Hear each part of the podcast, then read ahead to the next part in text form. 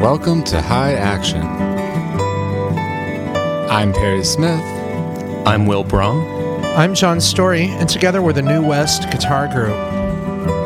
On today's episode, we're featuring Camila Meza.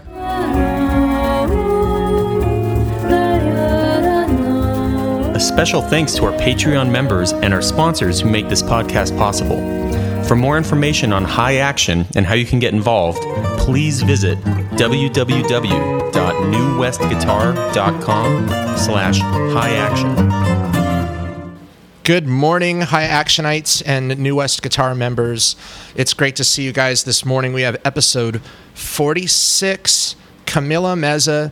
We're getting close to 50. It's feeling great. And you know, I saw an article this morning, you guys, I wanted to share with you, and I wanted to get your thumbs up or thumbs down on these tips for all of our guitar listeners out there.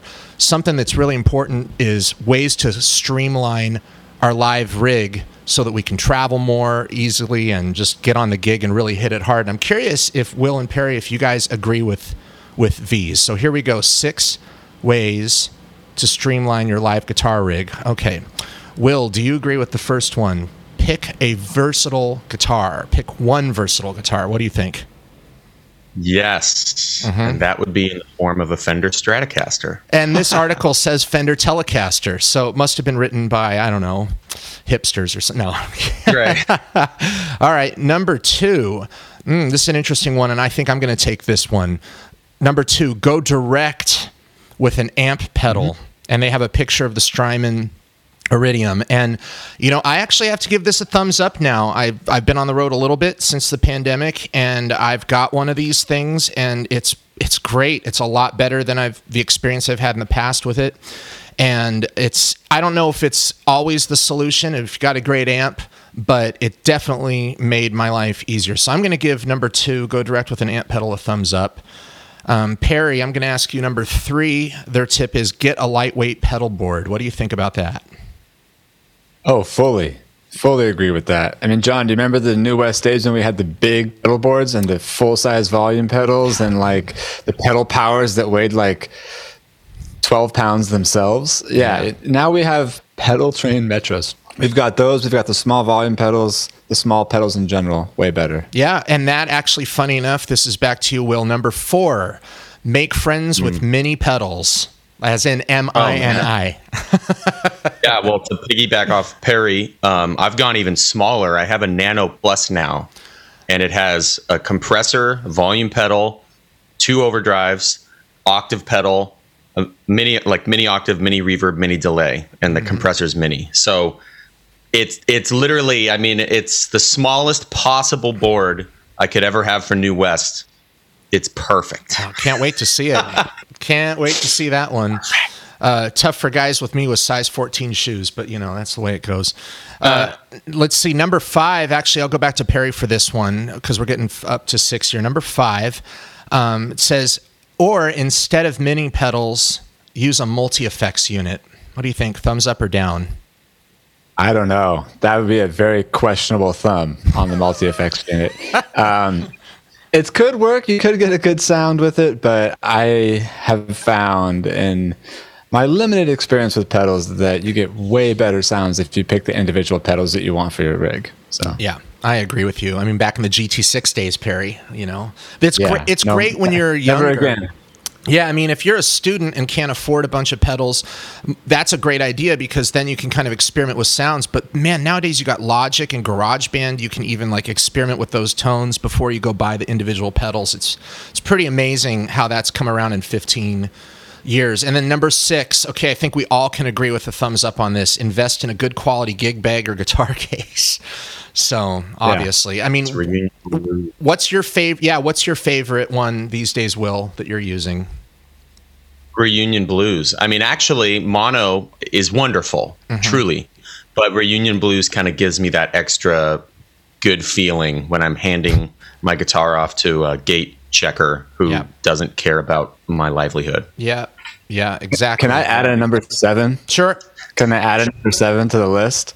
Um, to streamline your pedal board, leave it at home. Ah, I'm going to disagree with that, and I'm going to I want to talk to Perry about his tube screamer mini and how that needs to be done away with. Spoken like a true jazz guitarist, right? You know, when we talk about it, yeah. That's a great way to streamline it. Bring bring a tuner and a cable, Yeah. you know. Or, So- or yeah, just the cable maybe. Well, and right. you know, so it's it's No. interesting talking about that, and you know, we have to talk a little bit of gear. I mean, it's what our listeners have been wanting. But you know, to fast forward into episode forty six here, Camila Meza, she's an amazing guitarist, uh, currently living in South America, but spending a lot of time in New York over the years. You know, Will, you had some great questions for her. One of the topics that came up was talking about preparing mentally and physically for concerts. And we've got some of those coming up with New West. And just curious, what's one routine you've done this week to kind of prepare mentally or physically for a concert? Yeah, well, in the case of New West, you have to practice this stuff standing up. Mm-hmm. You know, and maybe even balancing, mixing yourself. If you're playing, like if I play the recording of you guys, and I just, you know, playing it sitting down is is a lot easier. Yeah. Than playing it standing up and and mixing yourself with your volume pedal. So that's that's pretty essential. Yeah. A huge part of preparation. Yeah, definitely. I mean, we've talked, Perry, we've talked about that for years, balancing with one foot on the pedal board. I just upgraded and got the Dunlop mini pedal that fits the Metro exactly. So it's really nice. It's actually one I can, I can actually balance on that too. Um, and you know another thing, Perry, that you know you had talked to her a lot about in terms of the scene out in New York, and so I'm actually curious to ask you about here. Um, since you moved to New York in 2009, do you feel like the jazz scene has just increasingly become more and more global? Um, where we have a lot of musicians coming from a lot of other places, or do you just find that not, it's not necessarily more global? It's just that more jazz musicians have moved to New York um, from even around the U.S. Curious what you think about that. Yeah, it's. I'd say more so than any other scene that I've ever been a part of or or been to visit or anything like that. It, it is a very international scene because it's like a beacon for jazz musicians from all over the world to spend some time. Uh, and that's actually nice because it really refreshes the scene and brings new faces and new sounds and new talent. And yeah, Camila's definitely one of them. She's out of sight, you know, Yeah. and playing really good music.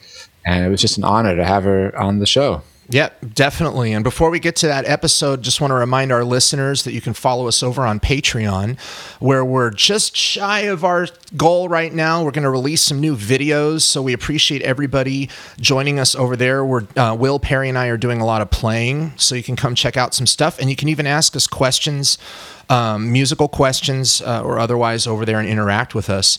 Um, it's always a good time to go to our Teespring store and order a coffee mug, high action shirt, New West shirt. Got some pretty cool swag over there. And finally, be sure to visit newwestguitar.com.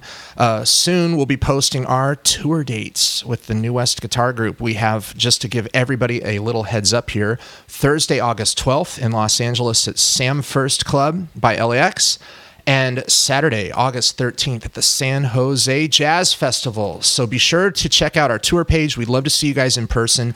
And don't forget, if you join us at Patreon, you might actually get some benefits to uh, um, get some guest passes to some shows. So drop us a line over there. And without further ado, we've got episode 46 with the great Camila Meza.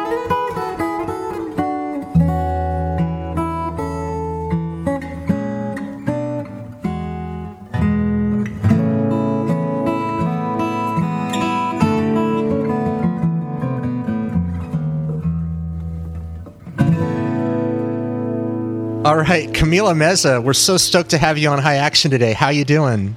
Hi everyone, I'm so pleased to be sharing this time with you. Thanks for the invitation. Oh, it's a pleasure. It's such a pleasure. I mean, uh, again, we say this a lot when we start our episodes. When we thought of how to do this podcast, so many players came to mind right away. And, you know, you're one of the ones that we said right off the bat, gosh, we, we've got to get Camila on here and talk and have you on. So we just, we appreciate you taking the uh. time. We know you're a super busy musician out there. Thank you so much. That's it's really I'm really honored to be included in your podcast. Well, and you know, today it's fun because two of us on High Action are in LA, Will and myself, and you guys, Perry and Camila, you guys are out in New York. Maybe the the connections that we've having the it's because I'm not in New York and I didn't realize that you guys didn't know I'm in Guatemala and maybe that's why. Although I've been teaching, I've been teaching, I've been performing from here during this year, uh, and actually, I'm surprised uh, about how everything has been able uh, to work out and smooth. Um, but yeah, I haven't been in New York for a while. Um, but yeah, my, my roots are still there. I still have my apartment there, uh, and I I plan to to go back eventually. And yeah, going there now it's uh, 11 years, some somewhere around 11 years that I moved to New York from Chile. Um, as you know, I am I am from Santiago, Chile, and so the move to New York was uh, was really kind of uh, you know when when your your life almost starts again. I I went to to New York in 2008 um, after I worked on a cruise ship for five months. I I, I I saved a bunch of money and all of that I ended up, you know, spending it in, in, in jazz clubs for like a month. I stayed there and I was going to jazz clubs every night and getting to check out all what I had seen on albums, you know, like you you have this fantasy of like getting to check out what is the Village Vanguard about, you know? And so I did all of that in a month and and so and in 2008 and that was definitely a life-changing experience for me because I I was feeling such a deep energy from that city um, in terms of the creativity and the community and the prospects of just being there and, and getting to you know like uh, learn so much you know and so right when I came back from that from from that month and a half back uh, home in Chile, I recorded a, a, demo to send to the new school mm-hmm. so that I could you know I could have my audition. Um, to go and study guitar. And then next thing i know like a couple months later they sent me this email like you've been access- accepted and you have this amount of scholarship that, that actually allowed me to go because it's like as you know very expensive. Right.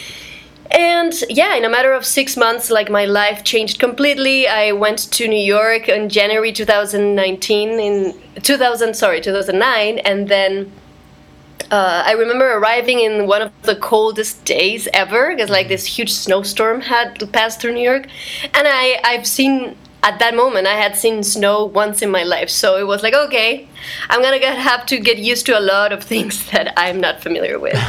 yeah, but for sure. Yeah, it was it was an amazing amazing decision to do that, and yeah, from then on, like all, all amazing, amazing things have happened. What was one of the first things that Vic and Pete and Steve, when you interacted with those guys as instructors at the new school, um, what were some of the first things that you guys talked about when you studied with them?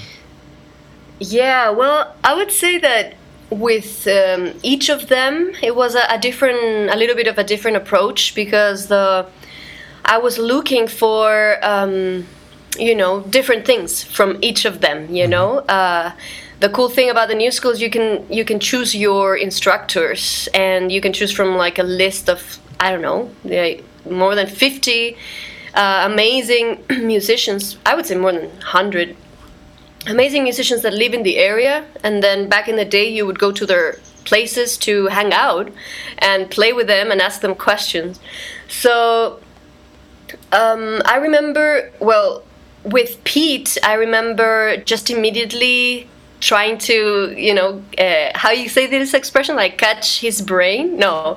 Yeah, yeah. sure that counts. Sure. I think it's pick, pick his brain right? Pick your pick your brain. i always get i always get the the sayings wrong. Okay i would catch his brain no i would pick his brain on his um uh on his melodic um approach for me uh, Pete has this thing that it's it's so magical. Like every time I hear his solos and his um, his his way of conducting his melodies, it almost it kind of reminds me of Wes Montgomery in the sense mm-hmm. that you know when I would hear solos by Wes, I would almost think that they were not improvised as how well built they were. Right. You know how beautifully coherent and and and the development and the no choice and the inflections. Everything was like everything is so perfect and so.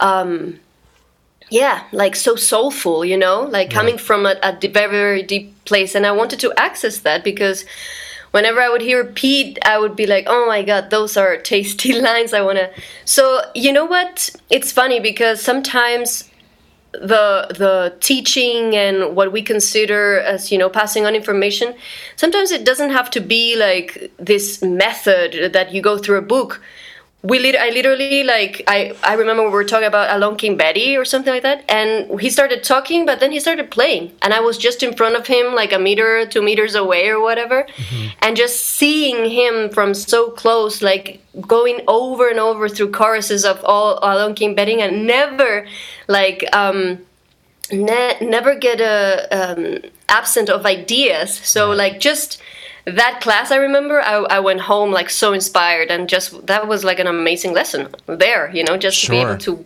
to see that as like close. Sure. Um, Well, and also, you know, just to tie this into your roots too, coming from South America and a city like Santiago that is such a rich city of, I mean, everywhere in South America, it's like the regional music, whether it's tango in Argentina or samba in Brazil. But, you know, cueca, which I know is popular in Chile as a dance and everything, and just the, the culture there, you know, uh, I'm, I'm curious how you learned music there. Did you find that when you went to New York and got to study with all these great jazz musicians, was the pedagogy drastically different from more of a cultural experience that, you were exposed to at an early age? Granted, I know your parents were journalists and people that were really, um, ex, you know, involved in culture, but I'm always curious to ask that of great guitarists and musicians like yourself who come from another country and study in America. going back to I would say maybe like eight, nine years old, having that vision of like, you know, what we would call like extra programmatic activities. You know, like we Yes. would do drama, we would do um, we would do um, well a lot of sports. But then I remember her um, she hired this really old lady uh, that I think she was a, a friend of my grandmother. There was I, I still need to kind of go, go deeper into that story, but like uh, there was this older lady that would come every week, and me and my sister would grab these acoustic guitars. We had each of us had one. I actually liked hers better. But no, yeah, no, my acoustic was cool. Um, and we would learn what I would I would call like a, a you know a plethora of like uh, Latin American Latin American folklore. You know. Yep. Uh, she would make us it was kind of cute now that I, I never talked about this so much when i think about my like my initial years in music but we would write down like the lyrics in, in our little books and then put like you know put like the the classic like um in in in Chile would be la m like l- uh, like A minor, you know, um, on top of the lyrics, you know, and then learn the rhythms from her just by watching her. Oh, right. Yeah, and so honestly, that that was my what I would call my first pedagogical experience when it comes to music. You know, Right. other than that you know my my family is such a musical family like i can't even have uh, a memory of when you know music started to be around because it was always around It sounds like all of that influence in your family and otherwise other people that, that were mentoring you really inspired your vocal quality as well. Because when I hear your definitely. voice, I don't just hear the great lineage of jazz musicians and, even Joni Mitchell and all that stuff, but I, I hear of uh, kind of a folksy quality to your voice um, and rootsy to me. my vocal um, endeavors as a musician i that's another thing that i can't remember like when i started singing because literally it i feel that it's been there my whole life it's been the way that i express music even before um, i go to to an instrument i feel uh, compelled to tell you an idea, you know, uh, Yes. as I would speak, you know, as I would speak, I would use my voice to sort of like, you know. Um, so the vocal life, it's kind of interesting too because it was so natural for me to be singing that I never thought of myself as a singer, you know. Yes. Like I never labeled myself or I never even like thought that I would be a singer. Like I would be called a singer. Like it feels that the like you know grabbing up the guitar and deciding to go and practice and get a teacher all that uh, would make me more of a guitarist you know than um, a singer because singing I, I, I never I never went to academia you know? Right. um, and I never wanted to because it fe- it felt that I, I could learn I, I could learn by myself in many ways you know? Like I would hear something then immediately be able to imitate it Yeah, and, and it sounds like that also later on influenced your compositional process too, because you're such a prolific composer. I mean, uh, I love your albums with the, the string writing and just other kinds of uh, elements that are brought into there too. I'm I'm curious. Do you um, it, you know, do you spend a lot of time separate from just playing and singing at home and getting into the music and really devote a lot of time to specifically writing and writing for other instruments and, and ensembles as well? Well, um, I have I have been more acquainted and, and used to write for uh, more of like a a smaller ensemble, like uh, you know bass drums, piano. I've done that for so many years, and and the Nectar Orchestra is a project that it's it's a collaborative project with the bass player. Um, Noam Wiesenberg. So he's the one who, who wrote the string arrangements. Um, and that process was awesome because basically, you know, I I've been I've been a lot um, kind of you know in my own world getting getting my own arrangements so sort of like to uh, to be put together and then having another voice come into the mix and sort of like bounce back ideas that was super fun. So um, yeah i write for other arrangements because i love i love uh, experimenting with that. I mean a new project i i try to write for harp and like you know Wow. uh, four voices. But yeah i mean strings i wouldn't consider myself like uh, yeah like a string arranger you well, know? you know, and it's fun. Like guitar, there's so much we can do with writing for guitar. I mean, in the New West Guitar Group, the three of us, um, have- we've spent 15, 16 years now writing for the guitar as an ensemble instrument beyond just being like a solo instrument or an instrument that belongs in an ensemble with with other like piano and bass and drums. And mm-hmm. you know it's interesting the track I'd love to play next for our listeners is off of your album Ámbar with the Nectar Orchestra. And mm-hmm. because you recorded Elliott Smith's Waltz number 1 and we also recorded it in New West album Send One Your Love. And I I love your rendition of this song amazing all right, Yeah. let's take a listen, everybody. This is Waltz number one from Camila Meza's beautiful album with the Nectar Orchestra, Ámbar.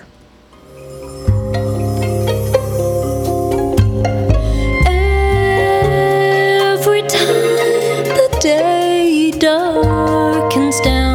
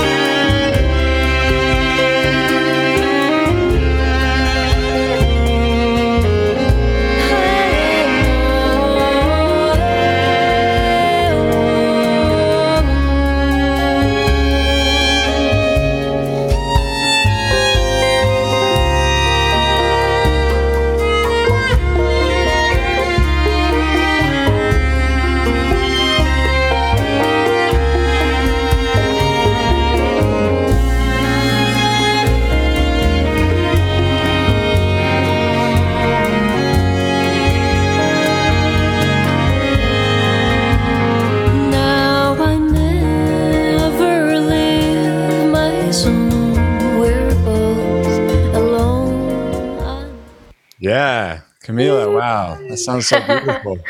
Oh my god, I hadn't heard that song in a long time now. That's Uh, meaning my own arrangement. Like it feels so so nice. Yes, it sounds gorgeous. Uh, it's certainly one of my favorite songs. A little side note my youngest brother is named Elliot. So sometimes Oh. I joke around saying that he's Elliot Smith, because technically he is. That's amazing. Did your parents notice that, or at that time they were no, like, no yeah, I, I think my, my parents, uh, I don't even know if Elliot Smith would have been around, but anyway, yeah, they, uh, I think they named him after the movie E.T., if you remember that. oh, Wait. right. Great references. I love it. but I, I digress slightly here. Um, anyway, I'm excited that you're on the podcast. It's great to connect with you in this format. I'm a little bummed that you're not in Brooklyn anymore because uh, I've had the pleasure over the last 10 or 11 years. I've also been in New York of running across you just a few times. I know we have some mutual friends and people like Sarah Charles and uh, Rodrigo and Melissa. And um, Totally.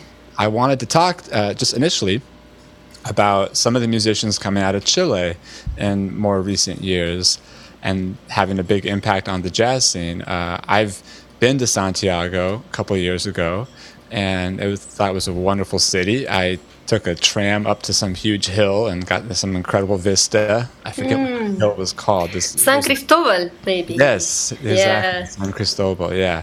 Um, yeah, in a lot of ways, Santiago reminded me of Los Angeles, but like a little smaller, of course. Uh, but the vibe was so great there. The food was incredible. The people were wonderful.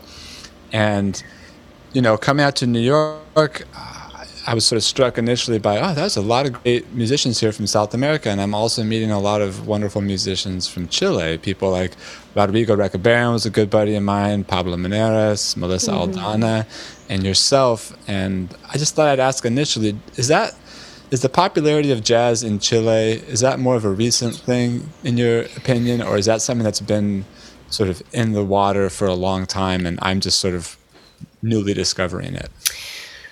Mm, So, I would say that there's always been this kind of niche, you know, for jazz. Like, uh, we have a history of, of really amazing players in, in Chile, you know, dating a long time ago, but there it feels that they've, they've always been like very few, you know, very few, but very good, you know. Um, somehow, this little uh, migration, like collective migration that happened, and maybe it's what you what you see, like oh, there's so many musicians. It happened kind of um, simultaneous. Like a lot of us had that idea of like oh, let's go and check out New York, and it was great because we actually created a little bit of a family, you know. And now it seems that it's also um, creating more and more that feeling uh, for Chilean young people that like, oh, you know what, I can go too and and get to share amazing time with the musicians from all over the world, you know. So, um, but I don't know if you guys know Claudia Acuña. Claudia Acuña, yes. yeah. So I would say that she kind of like kind of crossed that um, that uh, that barrier of uh, of the in you know the internationalization of mus- of jazz musicians in Chile because she went into New York like maybe around the 90s or something Right. and she became part of that scene and you know other than her maybe there's a couple more uh, musicians from Chile that sort of like left um, but then it, it was a lot of years until like you know the group that you're talking about uh, left again and, and and sort of created the Chile uh, like a new Chilean scene in New York that kind of opened up also uh, more of that connection and and and exchange of ideas between uh, the New York scene and the Chilean scene. But if you go to Chile and you go to specific clubs, I promise you that you go there and like there was there always going to be amazing music because there's like so many incredible musicians like that that I would yeah I, sometimes I'm I'm like whoa they really deserve more um, of an exposure you know Uh, but we're at the very, very, very south, and it's like really tough to travel uh, to other places in the world. But, but yeah. So I would say that Chile definitely has a, a, a, a history and a story of, of amazing jazz musicians. They're just a few, but they're really good. hmm Yeah, absolutely. And I, I had forgotten about Claudio. Cl- Claudia, Mm-hmm. uh, yeah, she's tremendous, and I believe Rodrigo uh, has been playing with her a little bit. This is a Yeah. great, great drummer out here in New York, a wonderful guy who Will actually plays with a little bit as well. Yeah, uh, wonderful drummer. So speaking a little bit more about New York, you know, um, I think we arrived here around similar times. I arrived from California in 2009. And I remember a few years after that, I think it was maybe around 2013, I was living in the Flatbush area, like Lefferts Gardens area, like Flatbush and Midwood, essentially, these big uh, Nice. apartment complexes called Flatbush Patio. And I was walking down Flatbush, and I had heard your name around from a few people, I think, uh, like Rodrigo and others I'd mentioned. And I look in this window of this little Italian joint on Flatbush. You may know I'm going with this. And your name is advertised like a weekly, I must have been like a solo or duo gig or something. You were playing there. And I thought, oh, cool, she's playing here. I'll try and check this out. And it sort of speaks to this uh, process that we all have to go through when you come to a new scene, especially a big scene like New York. You kind of have to sift through and navigate your way through the scene to try to grow your performing career. And I wanted just to ask you a little bit about, you know, your process doing that because it can be mm-hmm. tough in New York. It can be a tough negotiation to turn down gigs if they're not ideal for you because, you know, you got to make a living, right? So, h- how did you experience that? And did you feel a certain type of challenge or negotiation to just try to elevate your performing career by turning down smaller gigs or moving on from smaller gigs that weren't ideal? Was that something you Oh, experienced? yeah. Well, that is a, an amazing memory, actually. 'Cause, like I had, I, I, I don't remember that that um, all those details so much, and then when when they are brought back to to reality, I enjoy so much um, the the feeling of of of that time. Yeah, it's the very beginning, and and there's almost like um, this attitude of like I have nothing to lose, you know. So I'm going to go out there, you know, to just get get all like any gig that I can because I want to play so bad, you know, and and I want to be constantly doing this, you know, and and so I think the the gig that you're talking about is like an Italian restaurant, Yeah. Right? Oh my god, What yeah. was it called again? It was like Gino's, Why- Gino's Trattoria. Yes, that's what it was. yeah, between like um, What a classic in my in my life. yeah, between like Lincoln and Midwood or something, right there. Yeah, yeah. I was so I was playing there every Saturday or something like that.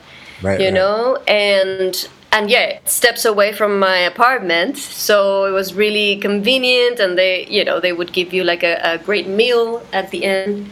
Um, And I would say that you know, if I if I go back into the first years in New York, I definitely I was doing a lot of, of uh, those little gigs in restaurants. You know, that's how I I was getting to apply a bunch of stuff that I was learning. You know, in a sort of quote unquote relative safe space because you have this dichotomy of people actually listening and people that don't care, right? And and at the very beginning, that was awesome to me. I was earning some money to pay my rent. I was getting to play every night almost. There was a time that I was literally would have like you know six gigs a night. I mean a, a, a week. Six gigs a night. Holy. Imagine. yeah, no. Actually, I might have done like three three gigs a, a, a day at one point. I, I was really really going for it.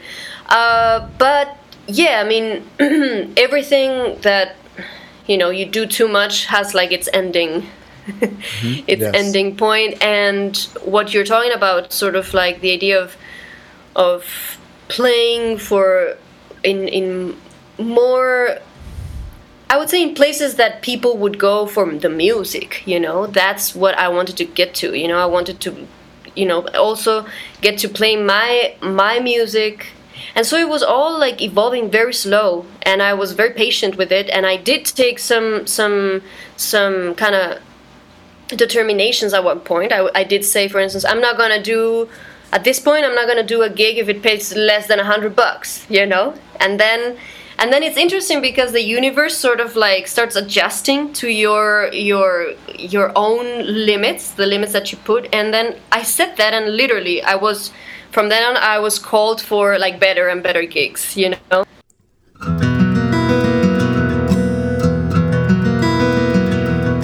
Today's episode of High Action is sponsored by Jeff Traugott Guitars. Jeff is a luthier based in Santa Cruz, California, and he brings an incredible quality of artistry and craftsmanship to the acoustic guitar. He only builds about 12 guitars a year, and he develops a very close relationship with each one of his customers. Together, he focuses on the tone and the playability that you want from the acoustic guitar. Here's a recording of me playing my Traugott acoustic. The playability is amazing, the tone is rich, so for more information, check out traugottguitars.com.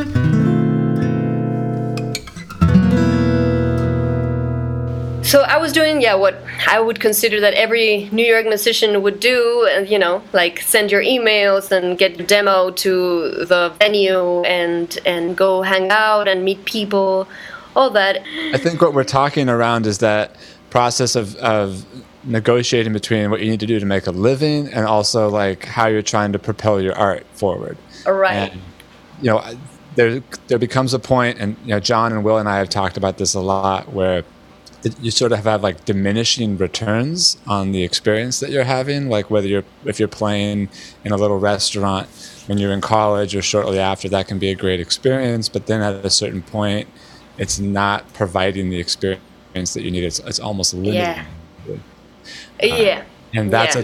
a that's a tough negotiation. I keep coming back to that word because if you turn down those things, then does the money add up at the end of the month for you? You know, and that's Right. that's ways I think um, interesting uh, window for me to look into for other people's lives. It's like, well, how how have you been able to propel your career? Did it result in turning down gigs, or did you just wait till you had something better?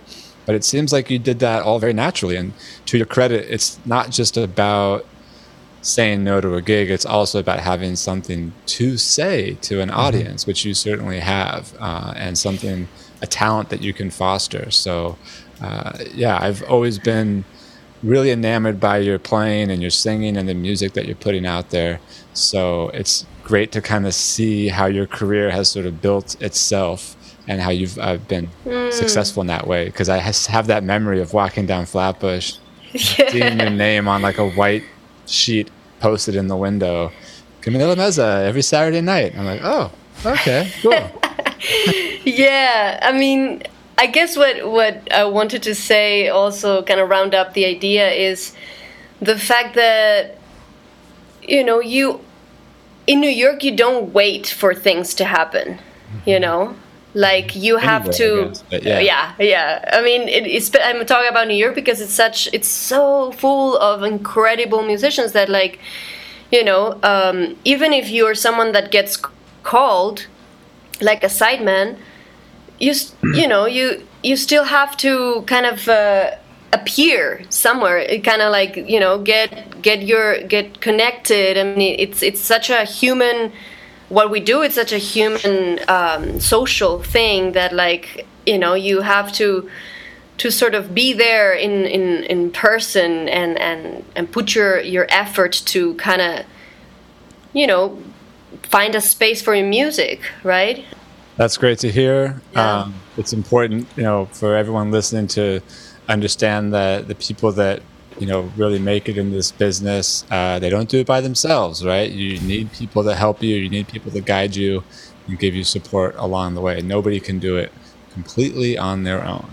Um, Yeah, and that goes. I would I would like to add that that goes also, you know, with your own your own like tribe. Let's say if you're on on college, right, and then you meet all these people that are your are, are your colleagues, your partners. Um, it, yeah, you always need musicians around. You always need people that like believe in your vision and and in that sense, yeah, in my case was like a mentor, an older person. But I, I've seen a lot of people, and and especially now the younger generations, like playing a lot with their peers and like supporting each other, and that's also a great way. You know, you you need your tribe.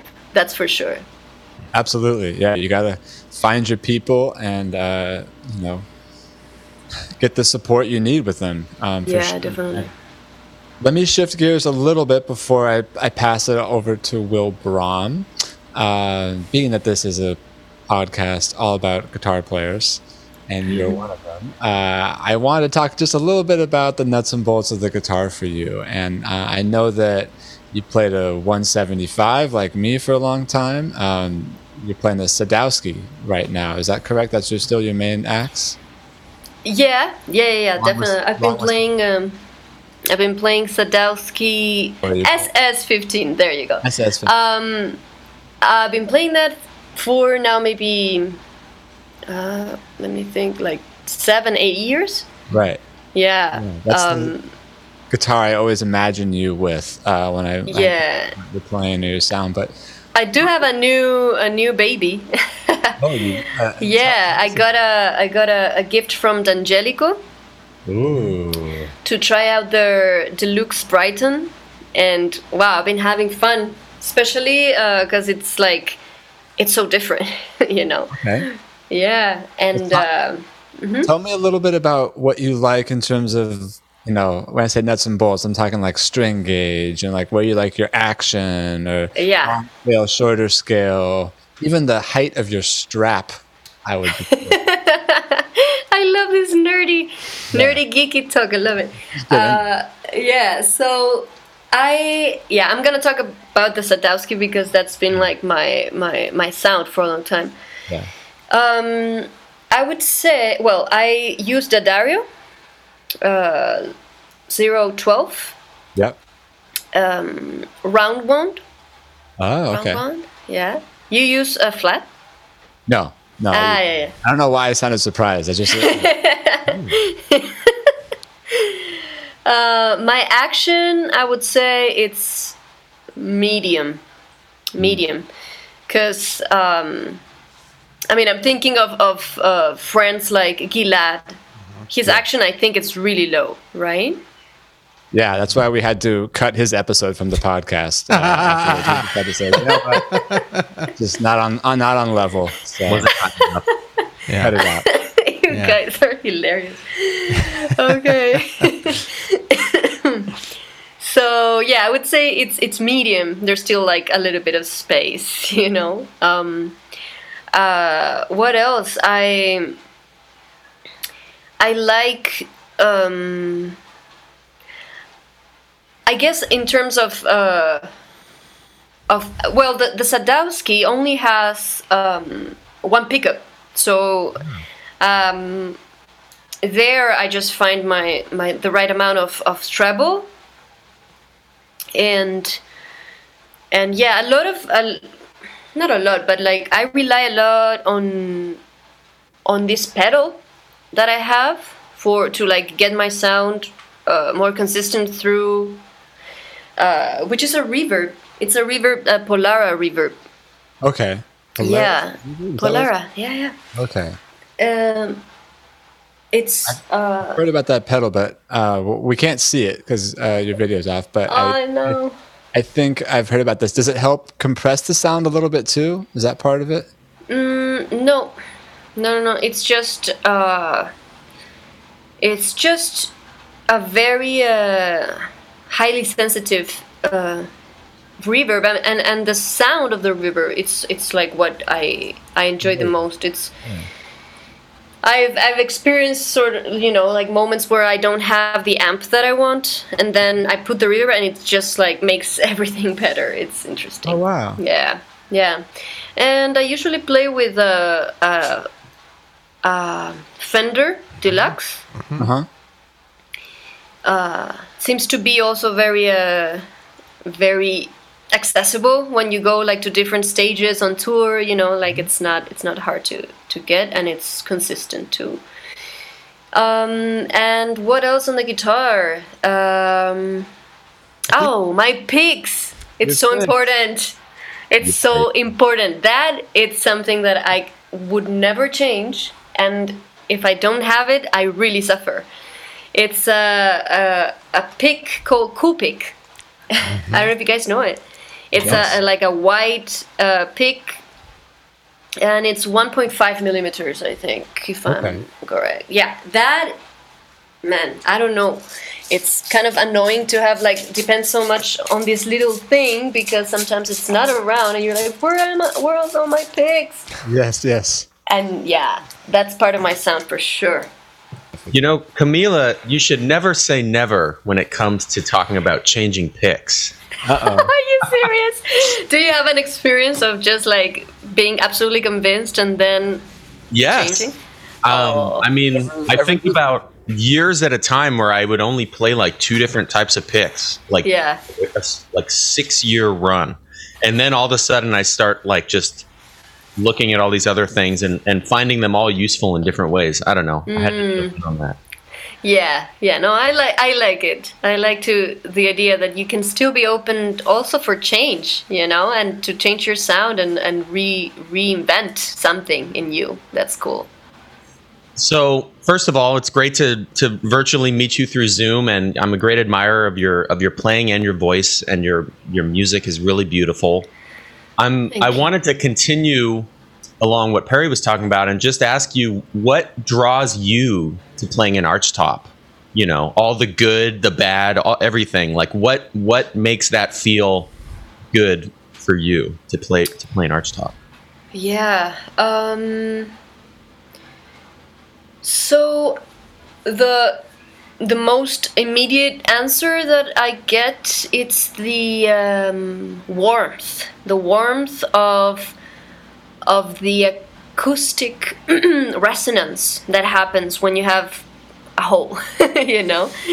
Um, uh, there's I fell in love with that sound early on, you know, um, and it was kind of the the sound that shifted my whole approach to music because I had started uh, more like in rock and and soul kind of uh, on the guitar, you know, like when I was 14, 15, I was writing music with a lot of distortion and I had an I- Ibanez, you know, like solid super rock. And then I remember hearing, you know, people like Pat Metheny and George Benson, and and that absolutely changed the my my my music approach. You know, I I fell in love with that that. I would say it's maybe the. It's kind of like a space that that this uh, sound um, uh, uses that it's it's like so it has so much shape and form and and weight you know that i i just loved it. It made me you know then i remember hearing like some some some wes montgomery and and there was like a i don't know maybe like a nostalgia or something. There was a resonance there that that really communicated with my with my soul you know and so at the very beginning, as as as Barry was saying, yeah, I got immediately. I went to like the the archtop as like you know the big big one, 175. You know, like huge, and and I loved it. You know, I love I love it still.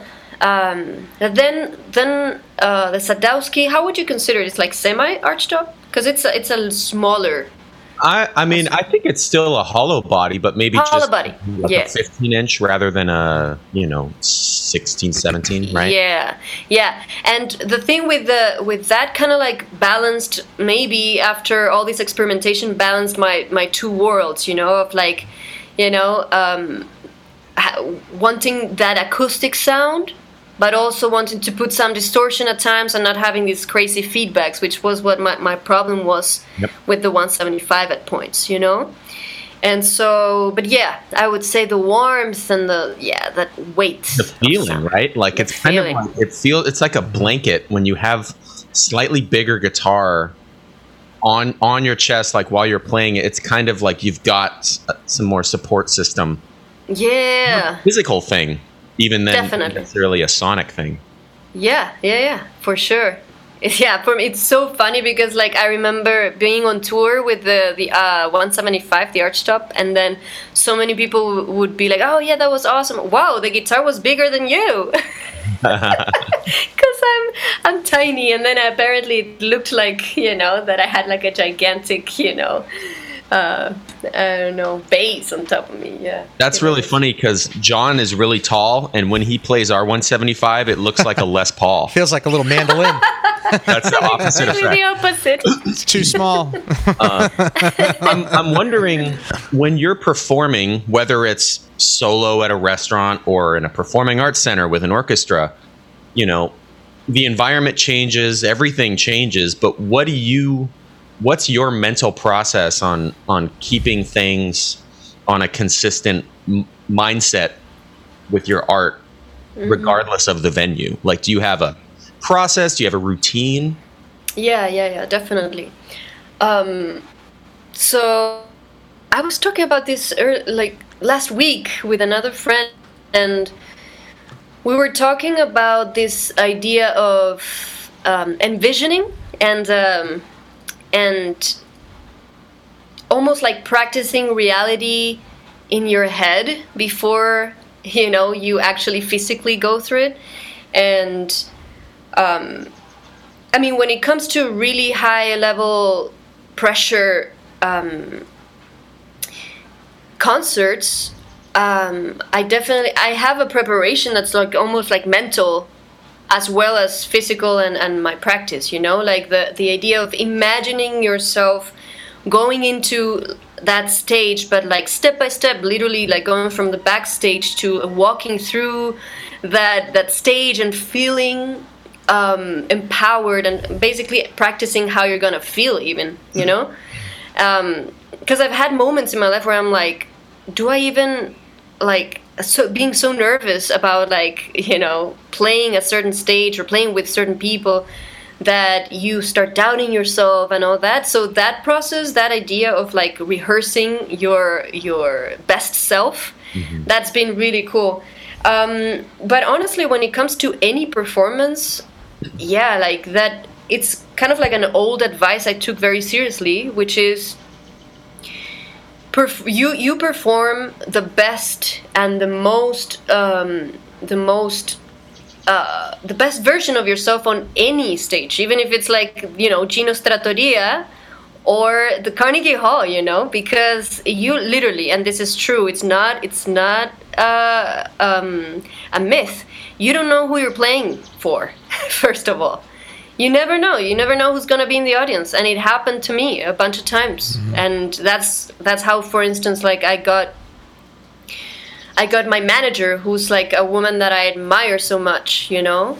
And she was at the audience at one of my gigs and i didn't even know you know? So like so yeah always practice and and and perform you know as if you were in the the like the place where you Right. you would want to be you know The performance is the performance, regardless of if it's at a restaurant. Yeah. yeah I'm, I'm curious. Do you experience? I don't know how I would describe it, other than I'll just use the word spidey senses. Right? Maybe it's like heightened awareness, but even if you're just rehearsing with cats, or if you're playing and you record it and you listen back, and in the moment while it was happening, it felt like the experience was this wide. Like maybe you played a wrong phrase, or maybe something went weird, and you felt like this huge experience of you recalibrating. And then you listen back, and you might even miss it when you listen back, or you listen back and you think, mm. "Wow, that was like that fast." But when it happened, my brain was like this much around it. Do you ever experience things like that? definitely i mean definitely we i feel like as musicians we're in a constant um kind of uh not a battle but like a you know this this back and forth of trying to get rid of our self-consciousness you know? Because when we are able to you know um maybe make that part surrender a little bit, we get the most amazing experiences and like and heightened experiences of like connection and and you know uh, flow. So yeah, I remember that what you're talking about reminded me of oh a very specific situation I had once um, at a oh man it was like the worst i mean what i would consider the worst experience of my life where Right, now we got yeah yeah where like it was someone else's music okay? And i had uh i had practiced it like a bunch. But then something happened where either the the tempo got shifted or you know and it was really hard Yep. you know? And i could not follow. It never happens to me. And i could not follow the music. And i started like sort of improvising and like started i started to get into this really really really vulnerable space where you're all senses because you have to get out of that situation in one way or another so that you're listening in the most focused way. You're trying to connect to that part of yourself that would take you through this musical moment in the most you know possible like um, good way. And then i remember listening back and exactly what you're saying. I remember listening back and i was like whoa that was actually so like true. It felt so honest. It felt so like being in the moment and, and, and you know and its most like actual insane way you know? I was there i was there. And i remember people because i was like almost crying literally. I felt so frustrated after. And then my friend was like whoa hold on that that moment was awesome. And i'm like no there's no way you know? So yeah man like um it's so so interesting the perceptions uh, that we can have and the moment that we're making music that could deprive us from from enjoying something that you know it could otherwise be so fun. It's interesting. so yeah that's a constant work for sure like So one more question before I give it back to John. What is next for you? What do you have on the horizon? Do you have any gigs booked? Does anybody have any gigs booked? right what what a weird time um so i have a weirdly i have one gig in august in detroit so i might be i might be going there. I, i'm gonna play with the the detroit symphony string quartet. So we're gonna be playing some some nectar again. Woo! And we're we're um, actually writing more music with Noam over a distance which we're lucky that we can do that right? Um, and then I am in the process of producing my new album, which is not with the Nectar yet. That's gonna be after another Nectar. But like right now, it's a it's a project that I I'm doing. That it's it's basically recording the uh, Jazz Gallery commission that I had um, in 2019. Yeah, I wrote an hour of music, and it's uh, it's ready to to be recorded and shared. Um, Wonderful. I yeah, so I'm producing that and trying to see um, how to get it in the studio ASAP. So yeah, Thanks so much, Camila. So thank great. you, Will. Yeah, and again, that's fantastic. So, for our listeners out there, should they just uh, hit you up on Instagram and follow you there? Is that kind of the best place for people to check out your upcoming stuff? Uh, I would say so. Yeah, I'm kind of bad at at, at updating my website. Aren't we all? Right? Yeah, right? Yeah, the, the website becomes a bit of a monument to, you know, what I was doing about 2017, you know, I guess. But, uh, but hey, we got to have them. You know, it's it's pretty slick to say www.johnstorie.com. No, but in- in, all seriousness, I mean, it's important. All of our listeners on High Action have been so dedicated to checking out all of our guests like yourself. And so we just want to remind everybody where the best place is to connect with you. Can't wait to hear this next project that you've got coming out. Um, so we'll be sure to keep our eyes and ears peeled for that. And in the meantime, we wish you the best down in uh, Guatemala right now. And Thank you. yeah, if you're ever up in Los Angeles, hit us up, or of course back in New York. But uh, we sure would love to have you come out here to, to LA and play one of these days. So be. I sure know. to. Can't wait to go back. Yeah. Thank you so much, guys.